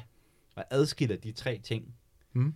Øhm, kan, kunne man måske prøve at på den måde, at, fordi det er jo sådan nogle begreber, der på, i manges øjne nok vil minde om hinanden. Måske vågenhed skiller sig lidt ud, men i hvert fald sindet og selvet er sådan to størrelser, der for mange måske virker som om, at det ikke er det samme. Mm. Kunne, vi, kunne man måske prøve at gå lidt ind i, på den måde, sådan ved eliminering, ja. ved udelukkelsesmetoden, og, og, Helt sikkert, ja. og komme ind på, og, hvad og sådan, er. Som jeg husker det, så snakker han om de tre ting som nødvendige komponenter for bevidstheden. Mm. Øhm, de skal ligesom alle tre være til stede, for at vi kan tale om, om bevidsthed. Mm-hmm. Så det, det kan måske give god mening at gøre det. Så sindet, øh, hvis man skal starte der, øh, det på engelsk, der kalder han det for mind. Øh, og det er igen noget, som øh, det er en relativt sen evolutionær, øh, et re- relativt sent øh, fænomen, sådan rent evolutionært. Øh, og i min læsning af Damasio, der, der er sindet, det er øh, altså det er, det er genereret af centralnervesystemer. Så hvis ikke man har et centralnervesystem, så kan man ikke have et sind. Og det har noget at gøre med det her med på en eller anden måde at kunne begynde at forholde sig abstrakt til resten af verden. Vi taler ikke om bevidsthed nu. Vi, betal, vi taler om det her med at kunne have, begynde at have en, øh, en eller anden fornemmelse af, øh, af nogle af de her sammenhæng, vi snakkede om omkring. Der er noget ude i verden, og der er noget, der er mig. Øh, og, og kunne begynde at, have, at forholde sig en lille bitte smule abstrakt til det. Øh, jeg starter med sindet, for det er nok i virkeligheden den, der på nogle måder er sværest at, at pinpointe mm. præcist, ikke? Mm. Men det er en, en øh, lad os bare kalde det, det er sådan en, en relativt avanceret tilgang til verden, som vi deler med mange øh, pattedyr for eksempel, hvis vi skal sammenligne med et eller andet, ikke? Så jeg tror, at Damasio, han vil sige, at menneskeaber har et sind. Jeg tror også, at han vil øh, måske endda kunne altså sige, at øh, en kat har et sind og så videre, øh, fordi den kan føle, som vi mm. snakkede om. Øhm, så så det der, den der måde med at kunne Kunne, kunne føle, hvad, hvad, hvordan, på, hvordan omgivelserne påvirker mig, øh, og kunne have den der refleksion, det på det niveau, og omgivelserne, det er et sind.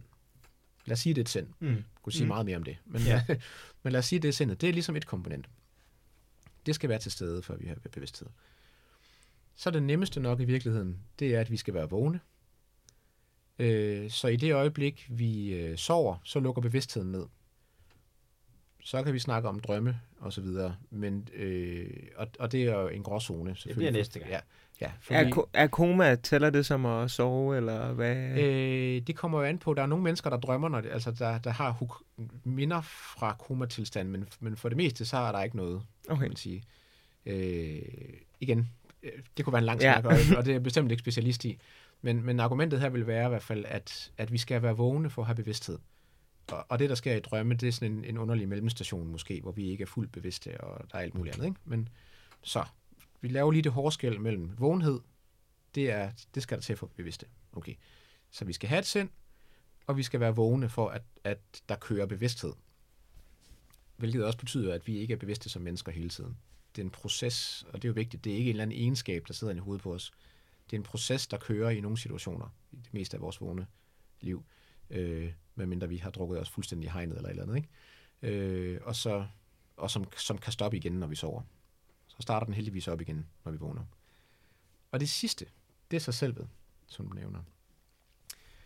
Og selvet øh, er en registrering, af, er, en, er en viden om, at jeg er en adskilt organisme, som er forskellig fra resten af verden.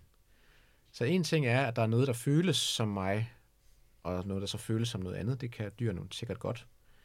Øh, men men, men Damasio snakker meget om en selvfølelse. Altså en følelse af selv, øh, som er den her øh, relativt avancerede øh, følelse eller opfattelse af, At, at jeg ligesom er en enhed, som på en eller anden måde bliver påvirket af omverdenen, og som kan påvirke omverdenen tilbage. Øhm, og, og det er også en proces i, i Damasios optik, så den kan også godt forsvinde, øh, ligesom det, bevidstheden kan forsvinde, kan man sige, eller øh, øh, ligesom vågenheden, ligesom, altså vi er ikke nødvendigvis er vågen hele tiden. Øhm, men det er den her fornemmelse af, at altså for, fornemmelse, Øh, avanceret fornemmelse af min organisme, af min krop. Mm. Det er det, han kalder for selvet. Så, så man skal have den her for, avancerede fornemmelse af, at der er noget mighed og noget subjektivitet i virkeligheden. Der, er ikke bare, der, er ikke, der sker ikke bare det nu, at der er noget, der bliver set inde i det her rum. Vi er nogle specifikke subjekter, der ser og lytter. Mm. Det er mig, der ser. Det er mig, der lytter lige nu. Det er mig, der hører. Øhm, der bliver ikke bare hørt og set. Igen, det er sådan lidt abstrakt, men, men det er det der med, at, at man ligesom får noget subjektivitet øh, blandet ind i mixet. Og det er selvfølelsen. Så er der sindet, som, som, som gør, at jeg kan forholde mig øh, på en kompleks måde til, til, igen til relationen til omverdenen, og så er der vågenheden. Jeg ved ikke, om det hjælper, men nej, det, de det, hjælper tre... helt sikkert. det hjælper helt sikkert. I hans bog, der, det kapitel, jeg læste, der, der, der sagde han, altså, ja, det du siger der, ikke? Med at den her subjektivitet, at det virker til at være sådan en et produkt, et aggregeret produkt af en masse forskellige, øh, øh, hvad skal vi kalde det? Lad os bare kalde dem stimuli, i mangel på et bedre ord, ikke? Ja. Altså han siger, at der er nogle sanseportaler, mm. vi bruger, ikke? Altså du får lyd, og du får visuelt indtryk, du lugter ting, og så videre, mm. ikke? Som alle sammen jo på den måde samler sig mm. et sted, ikke? Ja. Så, og det giver jo den der følelse, men så er der jo så samtidig også den, det, det han kalder vist primordialfølelserne. Ja, lige præcis. Ikke? Altså at ja. der også er et eller andet balans i forhold til ja. sådan et eller andet smerte, øh, glæde, øh, spektrum. Mm. Men at, og jeg kan godt, når du siger det der, så kan man godt se, hvordan at man egentlig har brug for alle de ting, før at der egentlig også er et subjekt. Altså hvis man forestiller sig, at man skrædder det væk, og der kun var et, et, et, lad os mm. sige, et synsindtryk. Ja. At jeg kan godt se, at det vil jo egentlig ikke give en nok en følelse af at være et selv. Fordi så vil Nej. det bare være en, en skærm. Så, så vil det bare altså være sådan noget, der sker. Der vil ikke være den der fornemmelse af, at jeg op, at det her det sker for mig, mm. eller at jeg mm. oplever det her. Mm. Og det, det, er jo, det er jo fuldstændig rigtigt. Altså, der er faktisk selvet deler han også op i de der i tre dele, kan man sige. Hvor der er de her primordiale følelser, som du rigtig siger. Og det har noget at gøre med igen, hvordan vores krop har det. Ikke noget, vi har kontrol over. Altså, de dele, de kommer fra de processer i vores krop, som vi ikke øh, kan gøre noget ved. Så vi kan ikke gøre noget ved... Altså, vi kan ikke... Øh, beslutter os for, at nu skal vores fordøjelsessystem gå langsomt eller hurtigere, for eksempel. Det sker ligesom. Øh, og alle de der andre forskellige processer i kroppen, som vi ikke er herover viljestyret. Øh, al den data, den, øh, øh, de processer sender til vores hjerner, det er primordialfølelserne. Så det er en del af vores selvoplevelse. Den anden del af vores selvoplevelse er så øh, hele den feedback, vi får, når vi bevæger vores øh, bevægeapparat. Så når jeg bevæger min hånd fra den ene side til den anden, jamen, så kan jeg mærke jo, altså jeg, jeg kan jo mærke, hvor min arm er henne. Jeg kan også godt mærke, hvor den er henne, selvom jeg lukker øjnene, for eksempel. Øh, og hvordan den har det, og så videre. Så, kont- så øh, sammenhæng mellem det, jeg ligesom sætter i gang, viljestyret med min krop, og hvad det er, så jeg kan mærke. Altså hvis jeg nu for eksempel øh, forsøgt at signalere til min venstre hånd, at den skulle flytte sig en, en halv meter til venstre, så tror jeg næsten, jeg ville kunne nå at opleve et lille øjebliks panik, hvis ikke jeg ligesom kunne mærke, at nu flyttede den sig. Mm. Mm. øh, og jeg ved ikke, om I nogle gange har jeg oplevet det måske, hvis jeres arm sover. Ja, eller, eller, eller. Nogle gange faktisk også lige, når man vågner, fordi øh, der er processer i hjernen, der gør, at der, der hæmmer ens bevægeapparat. Øh, så nogle gange, lige når man vågner, så kan man have den der fornemmelse af ikke at kunne røre sig. Øh, der er nogen, der har oplevet det sådan, og virkelig synes, at det er dybt forfærdeligt. Øh, men det er jo netop fordi, at der sker det her brud mellem, hvad det er, det link, jeg tror, jeg har til min krop, og hvordan den så reagerer. Jeg kan simpelthen ikke mærke tilbage, at der, mm. at der sker noget. Og det, det er jo bare sådan, heldigvis så kører det det meste af tiden. Og det er også med til at generere selvfølelse. At min krop rent faktisk reagerer, at jeg kan mærke min krop, og at den responderer på det, jeg gerne vil have den til, osv. Det er også med til at opretholde den her følelse af, hvad der er mig. Øh, og noget af det, som Stern faktisk øh, øh, betragtede også som en af, af de vigtige... Øh, elementer i en selvfølelse, øh, når mm. han snakkede om det udviklingsmæssigt, det her med at begynde at finde ud af, hvad er der, der er min krop, og hvad sker der, og det er det, en af grundene til, at børn, de synes, det er enormt sjovt at lave gentagende øh, mm-hmm. bevægelser, eller eller andet, ikke? Altså, hvorfor kan det være sindssygt sjovt at sidde og klaske hånd, håndfladen ned i bordet i en halv time, ikke? Mm. Indtil forældrene vil blive drøjet til vanvid. Men det er jo, fordi man hele tiden er i gang med at indkode den der sammenhæng mellem, hvad er det, jeg kan gøre det her, jeg har kontrol over den her bevægelse, og begynd, jeg er i gang med at lære, hvad, hvordan det er, det mærkes, når jeg gør det. Altså, mm. Og det er en sindssygt vigtigt. Selvfølgelig er det motorisk vigtigt at få styr på, øh, på lemmerne og så videre, ikke? Men det er faktisk også noget, der er med til at generere følelsen af selv. Mm. Øh, og finde ud af, når jeg gør sådan, så gør min krop sådan, og det mm. mærkes som mig. Ja. Og så er der den sidste del af det, som er det her med, det, altså, som er, er i, i forhold til de forskellige portaler ud mod verden. Ikke? Jeg ser, jeg hører, jeg mærker og så videre, ikke? Som, som øh, gør os i stand til at registrere ting, der er uden for vores krop i virkeligheden. Så der er de her tre vigtige, vigtige elementer af, af jeghed, øh, selvhed, ikke? Mm. Som, øh, som så igen er et vigtigt komponent for bevidsthed. Ja, men er det, kan man sige det på den måde, at øh, de tre ting til sammen giver bevidsthed? Øh, eller, er, er, ja. eller er der, skal der mere? Ja. Nej, nej det, det kan man godt sige. Altså, øh, og så kan man altid nuancere det. Øh, øh, Men, men, øh, men det er de tre, det er de tre forudsætninger, det er de tre, det er de tre elementer i bevidsthed i virkeligheden. Ja. Mm. Ja. Og så har jeg også skrevet ned, skal man betragte de her tre størrelser som sådan en trappetrin, altså hvor at, at der, det ene er forudsætning for det andet, eller kan det godt så at sige være organismer, der har to ting, og en, der har den anden ting? Altså sådan... Jamen der er, der er organismer, der har noget af det. Ja. For eksempel det her protoselv, eller de her primor, pro, primordiale følelser, øh, det er noget, som, som mange organismer har. Øh, det her med, at... Øh, og, og igen, og det er jo bare overlevelsesmæssigt smart, altså, det er smart, hvis noget reagerer på, at kroppen den er ved at lukke ned. Mm. Øh, en anden måde at sige, at hun er ved at dø. Ikke? Mm. Altså, noget skal reagere på det på en eller anden måde. Ikke? Så, det, så det er klart, det, i det øjeblik, man begynder at have et centralt nervesystem, så er det smart, at centralt nervesystemet på en eller anden måde kan registrere, at der er nogle processer i kroppen, der ikke kører optimalt. Og det er i virkeligheden det, det handler om. De der primordiale følelser, ikke? Mm. Altså, konstant information om, kører det, kører det ikke. Øh, og, og i forhold til en eller anden tærskelværdi, så, bliver man, så kræver det handling, hvis det ikke kører. Mm. På en eller anden måde. Mm. Øh, og så langt op i den der, lad os nu sige, bare der er et eller andet, der bliver sat i gang, der er noget, der ikke kører, der er en ubalance. Så langt op igennem det der filtreringssystem, så kan det være, at jeg får en oplevelse af, at jeg er sulten.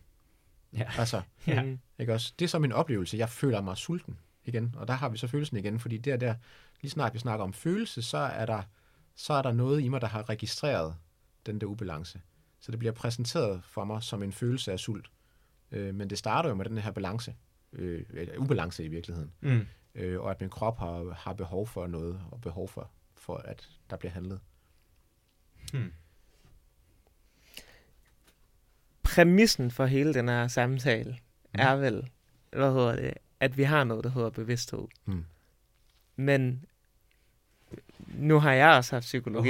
Altså, jeg har det som tilvalg. Ja. Og jeg har fået en af de tekster, vi skulle læse, der snakker de om bevidstheden som øh, en øh, dampfløjte, I guess, på et tog. Ikke? Ja. Altså, det er mm. en efterrationalisering af nogle processer i vores krop, mm. så at sige. Ikke? Ja. Og ja, har vi en bevidsthed? Eller sådan, altså, fordi de siger jo, at man kan forudsige folks handlinger, før de gør dem, og ja. Alt muligt, og der er empirisk støtte til det. Ja. Øh, jeg tror, at Damasio vil, hvis jeg skal tale ud fra ham, så vil, så vil han sige, at øh, jeg tror ikke, han vil købe præmissen for det spørgsmål. Nej. Fordi det, det skaber ligesom en eller anden modsætning imellem, hvad... Øh, altså den betragter, det du, det du beskriver, det er det, man, der vil man sige, at der er bevidstheden sådan en slags epifænomen. Altså bare mm. noget, der, der sker sådan, som et lag ovenpå på alt det, der rigtig sker. Øhm, øh, og jeg kunne forestille mig, at det han ville sige, det var, jamen det er fint nok, hvis, altså, hvis det sådan er et rigtigt epifænomen, så er den jo lige meget. Så lad os lige kigge på folk, der ikke har bevidsthed. De er altså på den. Ja. Ikke også? Altså... Mm. Øh, Ja, så, og allerede der, det synes jeg jo sådan set, at nok der er en argument for, at det ikke bare er et rent epifænomen. Mm. Altså det, men, men, men det betyder jo ikke samtidig, at man ikke på alle mulige parametre måske kan forudsige, hvad folk de gør. Mm. Øh, der er ikke noget lighedstegn, i, i, sådan som vi snakker om bevidsthed nu, mellem fri vilje og bevidsthed. Øh, og det er i virkeligheden det, vi snakker om, når vi snakker om, kan vi, er vi determineret, kan man, kan man, hvis man har information nok, kan man så forudsige, hvad folk gør. Det er en helt anden snak, igen mm. vil jeg sige. Øh, Så sådan som vi har snakket om bevidsthed i dag, der er det egentlig bare, øh, øh, det har været sådan meget funktionel snak. Altså hvad er det, hvad er det bevidsthed gør os i stand til at gøre? Øh, og det bevidsthed gør os i stand til, det er at forholde os sygt øh, avanceret og nuanceret til resten af verden. Mm. På en måde, som er overlevelsesmæssigt smart for os. Øh, så det er ikke bare et, et epifænomen oven på noget, vi kan i forvejen. Øh, slet ikke ifølge Damasio. Altså, det mm. kan sagtens være, at der er folk, der vil være uenige med Damasio og, og mig, for jeg er enig med Damasio her. øhm, og jeg, eller det er, der er helt sikkert folk, der er uenige mm. øh, i det. Ikke? Men, men, men sådan som jeg ser på det her, og sådan som Damasio beskriver det, øh, der gør det en kæmpe funktionel forskel, at vi har den her bevidsthed. Øh, og, og noget af det nyeste, han gør, det er i virkeligheden, at han, altså, han har jo ikke rigtig snakket så meget om kultur og sådan noget i sine tidligere, øh, i sine tidligere værker. Men det er så det, han gør nu. Altså, han prøver at beskrive, hvordan alle videnskaberne, hvordan øh, kunst, hvordan jamen, alt det, vi kalder for den menneskelige kultur, det i virkeligheden også er, altså på ingen måde kunne lade sig gøre uden bevidstheden. Mm. Øh, og så, så starter han igen der ved amøberne, og så slutter han ved en eller anden katedral eller sådan noget. Ikke? Det er sådan ret fascinerende at se sådan en, en, en, en argumentationslinje mm. øh, folde sig ud. Ikke? Så, øh, ja, så det bliver et langt svar på et kort spørgsmål, men, men, men nej, ifølge Damasio er bevidstheden ikke, altså, øh, den er der, og den er ikke ligegyldig, det er ikke bare et epifænomen. Mm. øh, den har en funktion, den, den giver os nogle muligheder for at navigere rundt i verden, som vi ikke ellers ville have. Hmm.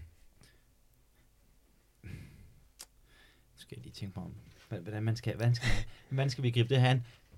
Altså, jeg tror måske, det første, man kan notere sig ud fra det, du siger, det er, at bevidsthed er et enormt rodet begreb. Det er meget, meget... Ja, det, det er rodet, og det er i og, hvert fald komplekst. Vi var ude på den ja. der, vi snakkede om det, jo, det er jo lidt tilbage til det, vi snakkede om før, ikke? Mm. Men vi kan sidde og snakke om bevidsthed, og så finde ud af, du ved, det hele handler om, mm. hvordan vi definerer skridtet, ja. ikke? Altså sådan, og så mm. kan det fremstå som et eller andet forskellige holdninger mm. til, hvad bevidsthed er, men mm. i virkelig... Altså, og det er det jo så også, men...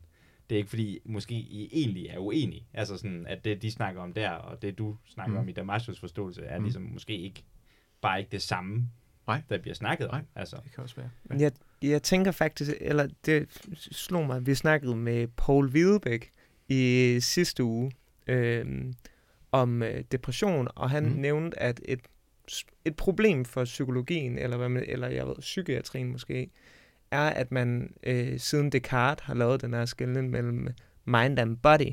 Ja. Og jeg tænker en måde, hvor de to, øh, altså Damasio og mm. den her øh, antibevidsthed, det er måske, at øh, Steamboat, eller den her fløjte, den lige mm. præcis ser det som to adskilte ting. Og jeg mm. ved ikke, om Damasio-syn er meget mere... Øh, mind and body er samlet, eller hvad man skal sige. Ja, helt, helt... Helt sikkert. Altså, han synes mm. helt sikkert det samme. En af hans første bøger hedder Descartes' Error. Ja, okay. Altså, mm. Og det, det siger jo ligesom det hele, ikke? Fordi han, han mener, at det, det er... Altså, det har, på mange måder har det måske været analytisk smart, at vi har ligesom kunne beskæftige os med de aspekter af det levede liv, som er sindet og kroppen på en eller anden måde. Øh, men at betragte det som noget, der, der, der rent faktisk er to forskellige ting, øh, er en fejl. Mm. Øh, så, så han starter et helt andet sted. Der er ikke, man, man kan ikke skelne mellem det. Det, det er forskellige... Øh, øh, jamen, det er, det er forskellige aspekter. Der er vi her, mm. her er vi faktisk tilbage ved, ved ham her, Thomas Nagel, fordi noget det, han er ham, det her med what's it, like to, yeah, what's it like to be a bat, ikke? Altså, mm. fordi det, han giver udtryk for, det er det, det han kalder for aspektdualisme. Så det vil sige, der er ikke der er ikke væsentlig forskel på sindet og materien. Øh, det er forskellige aspekter af det samme. Mm. Så vi kan kigge på noget med, med et, et, øh, et, et sindperspektiv, eller vi kan, eller vi kan kigge på hjernen med, med scanner og kigge på biologiske processer osv. Det er ikke to forskellige ting. Det er to forskellige aspekter af det samme, der mm. foregår. Ja, det er simpelthen at belyse det fra forskellige vinkler. Ja. Så, ja. Så, så, så hvis vi snakker sådan om, øh, om ontologien, altså hvad, hvad, hvad er det, der er, jamen så, så er det ontologisk det samme. Mm. Men det er forskellige aspekter ja. af det, det, der er ontologisk set af det samme. Hmm. Det vil han mene, og det, for mig giver det super god mening. Altså. Også for mig. Eller sådan, ja, ja, også mig. Ja, ja, ja, også mig herovre, ja. Hvorfor er det vigtigt, Osman? Hvorfor er det vigtigt, at vi snakker om, altså fordi, hvad, ja, hvad, hvorfor er det vigtigt at snakke om bevidsthed? Øh, jamen, hvorfor er det vigtigt? Det er vigtigt, fordi vi er... Øh Det er vigtigt netop, fordi vi er mennesker, og fordi vi reflekterer over de her ting. Og det er jo noget, som mennesket har reflekteret over i øh, tusindvis af år. Øh, så det, det, det griber jo lige ind i nogle af de store spørgsmål omkring, hvem er vi, og, og hvorfor er vi, som vi er, og øh, hvad vil det sige at være menneske? Øh, og det har jo implikationer for alt muligt. Alt muligt, ikke? Øh, men man kunne jo... Hvis jeg skal komme i tanke om nogle praktiske implikationer, så når vi snakker etisk om et, et, et dødskriterie, ikke? Altså, hvornår holder vi så meget op med at være mm. menneske, så vi godt kan slukke for maskinen? Så har vi da brug for at have forholdt os til sådan noget her. For eksempel. Mm. Øh, jeg synes også, det er vigtigt for, når vi skal forstå, hvordan det er, at vi bliver til individer som mennesker. Altså igen, nu er jeg tilbage ved udviklingspsykologien. Jeg har brug for at have en eller anden idé om, hvad det her med bevidsthed er for noget, for at forstå, hvordan det er, at vi træder ind i verden som mennesker. Altså, hvad er det egentlig, vi har brug for at lære? Øh, og her, vi har vi har jo lige været omkring et af elementerne, hvor jeg snakkede om det her med, at vi har brug for noget så simpelt som at finde ud af, at vores krop reagerer på vores ordre, for at opleve selvfornemmelse nok til at blive mennesker. Altså, og sådan er der masser af, af byggesten. Mm. Øh, så i det omfang, vi gerne vil forstå, hvad det er, øh, hvad, det, hvad det vil sige at være menneske, og hvordan vi skal forholde os til det at være mennesker, jamen så er bevidsthed vigtigt. Mm. Øh, hvis vi er ligeglade med de andre spørgsmål der, så er bevidsthed lige meget. Mm. Jeg, jeg tænker måske også, der er et eller andet i den her snak om bevidsthed, som får os til, som du også lidt berører, at sætte pris på, hvor rigt et sindsliv mm. det gennemsnitlige menneske er. Ja. Jeg kan huske, jeg læste øh, en bog, der hedder øh, Nanjing-massakren, mm-hmm. hvor der er sådan en øh, passage med en japansk øh, soldat, Nanjing, det er øh, ligesom den by, som til lytterne derude, øh, som øh, den japanske hær invaderede tilbage i, jeg tror det er femogtredive, som de fuldstændig massakrerede og dræbte over tre hundrede tusind mennesker. En forfærdelig begivenhed. Og der er en passage der, hvor at den en japansk soldat, han øh, beskriver at stå og kigge på de her tog af kinesere, der bliver ført uden for bymurene for at blive henrettet, massehenrettet, og de holdt jo sådan nogle fuldstændig vanvittige konkurrencer af officererne om, hvem der kunne hugge flest hoveder af mm. med deres samurai-svær, og så, ja, det var sådan en konkurrence, man havde. Men hvor han så beskriver at kigge på de her mennesker, kinesere, og se dem som køer, se dem som dyr, der bliver transporteret til slagtehuset, ikke? Mm. Og hvordan at det nærmest måske var en, en nødvendighed, mm. for at han overhovedet kunne, du ved, se sig selv i øjnene, mm. med at gøre de ting, og bidrage, og være en del af det her, eller bare kigge på det, ikke? Mm. Og på den måde er det jo en måde at, at fratage folk, ikke? Altså mm. den her dehumanisering, ikke? Mm. Altså når vi dehumaniserer folk, hvad er det så egentlig, vi gør? Hva? Jamen det er jo egentlig at fratage dem deres bevidsthed, ikke? Mm. Og benægte, at de har et så rigt Mm. Øh, sindsliv, som det er, vi sidder og snakker om. Helt sikkert. Så på den måde ja. Kan det måske også virke som et eller andet, altså hvis man rent faktisk får en forståelse, eller bare snakker om det, at, og dyrker det, mm. at det giver måske også et eller andet empati, eller uundgåelighed i, at når man kigger på et andet menneske, så, så ved man faktisk godt, okay, det der sker inde i dig, det er lige så syret, som det der sker herinde, ikke? Ja. Altså sådan, ja. Og det er måske ikke lige så let at, at slå ihjel. Nej, jamen fuldstændig rigtigt, så det, og det er jo Jamen, det er et godt billede på det, ikke? Altså, så, øh, og det er jo både, øh, det er både vores bevidsthed over vores bevidsthed om andre mennesker, der gør, at, øh, at, at øh, det kan være svært for os at skade andre. Og det er så endda også med vores bevidsthed, at vi kan prøve at sætte os ud over det, hvis man skulle ønske det, ikke? Altså, øh, og så prøve at forestille sig, at det er noget andet, der sker. Så kan vi snyde os selv i gåseøjne til, at det måske ikke er så, øh, ja, at det ikke er så umuligt for os at udføre øh, sådan en opgave. Øhm, selvom det jo selvfølgelig lyder øh, helt skrækkeligt. Og, øh, Jamen, det er helt... ja, jeg tror, det ville nok være svært at slippe afsted med at have gjort sådan noget, uden at have en eller anden form for mening af det bagefter. Mm. Men, øh, men ja, jeg kan godt, jeg kan godt se billedet. Mm. Helt sikkert. Så bevidstheden er en, en helt vildt central del af, jamen, af, af, vores, af vores menneskeliv, ikke? Og der skal ikke særlig meget til, før at vi er i problemer, hvis der er noget, der ikke fungerer. Vi snakker om den her oplevelse af selv. Så hvis man kigger på sådan en diagnose som skizofreni, så har den jo i høj grad noget at gøre med, at der er noget i vores selvoplevelse, eller oplevelsen af selv, der ikke fungerer. Så hele den her måde for eksempel at skelne mellem, hvad er det, der sker inde i mig, hvornår er det mine tanker, eller hvornår er der noget, der sker ude i verden, bliver, begynder at blive blandet sammen. Mm-hmm. Øh, og så kan man opleve det som, at der bliver sendt tanker ind i hovedet fra mig fra en eller anden antenne eller sådan noget, ikke? Altså, men det der med at ikke kunne skelne mellem, og det er jo faktisk noget af det helt grundlæggende, som, som Damasio beskriver, ikke? Det her med, hvad er det, hvornår er det ting, der er genereret fra min egen organisme, og hvornår er det noget, der kommer ud fra. Det er mega vigtigt at kunne skelne, for det for at kunne fungere, øh, og når det begynder at krakelere øh, den der evne, så ser vi altså nogle af de her jo øh, tunge diagnoser øh, som skizofreni eller andre former for psykopati. Så der skal ikke så meget til i virkeligheden, før vi kommer ud af vores homeostasis igen i virkeligheden, før vi er ud over tolerancen for, hvad der er, hvad der er smart og adaptivt at, mm. at være i sådan tilstandsmæssigt. Altså, så er vi i problemer. Ja, som, hvad hedder han, jeg så sådan et uh, indefra med Akker-program, mm. hvor der var sådan en uh, akut psykiater, ja. Der tog rundt til akutte psykiske tilfælde, mm. hvor han sagde, altså straight on, altså jeg vil hellere have kræft, end jeg vil have skizofreni. Mm. Altså, any day of the week. Ja. Altså, når man ser de der mennesker ja. med, med skizofreni, altså, de er i en verden af dyb, dyb øh, smerte, eller ja. hvad det nu, man skal kalde det. Ja, ikke? Ja, altså, jamen, altså, ja psykisk smerte, eller mental mm. smerte, eller... Mm. Det er jo i hvert fald, det er en lidelse i hvert fald. Mm. Altså, det er jo, det er jo lidelse, øh, uanset om det, om det opleves som fysisk smerte, eller ej, ikke? Mm. Øh, og det er det jo i, i, desværre i rigtig mange af de sygdomme, som, som man godt kan kategorisere som eksempler på, at det her, vi har talt om i dag, ikke fungerer. Mm. Det samme i virkeligheden med demens. Altså ikke folk, folk der altså Alzheimer's og så videre. Ikke? Folk, der på en eller anden måde mister adgang til det, og kunne lave de der mentale rejser, som vi har snakket om. Øh, fordi der at kunne gå tilbage og kigge på noget, jeg selv har oplevet, det er så vigtig en del af, af min identitet i virkeligheden. Og den her fornemmelse af, hvem jeg er. Så i det øjeblik, man mister sin fortid, så snakker man tit om det, så mister man sig selv. Mm. Øh, og det bliver ofte sagt som en, en tom frase, men det er øh, øh, uhyggeligt konkret i virkeligheden. Ja. Mm. Okay? Mm. Altså, hvis ikke jeg har min fortid med, så, så mister jeg mig selv, så er jeg tilbage på nogle af de der helt grundlæggende ting, måske som at føle min egen hånd og så videre. Mm. Øh, men, men det er klart, det er jo kun en, en, en lille del af det.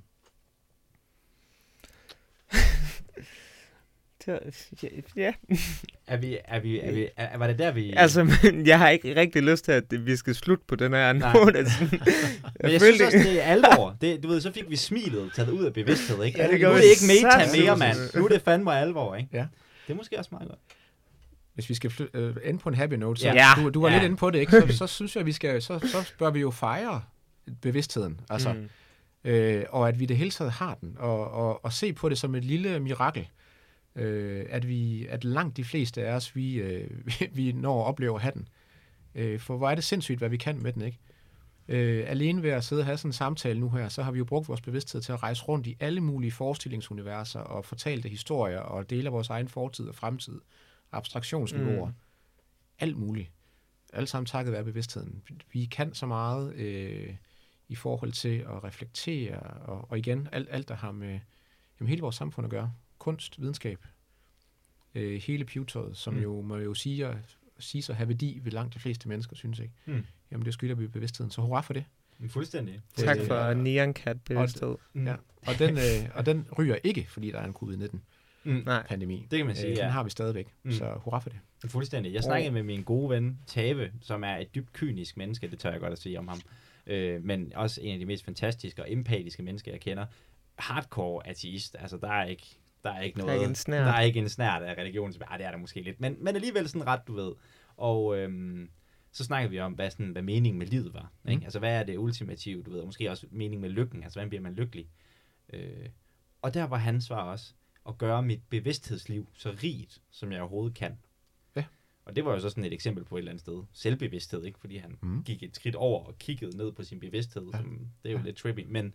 Men at alligevel, at det der med, at vi har sgu den her bevidsthed, og vi, mm. kan, altså, vi, kan, vi kan gøre alle mulige ting, og den kan have alle mulige farver og former og sådan noget, og det er da også bare mega fedt. Altså sådan, at, og at man rent bare, altså endnu federe er det nærmest, at man kan forholde sig til det faktum, at den kan have det, altså ja. den kan have en kvalitet. Ja. Det, Jamen, øh, det er mega fedt. Det er det. Ja. Nå. Ja.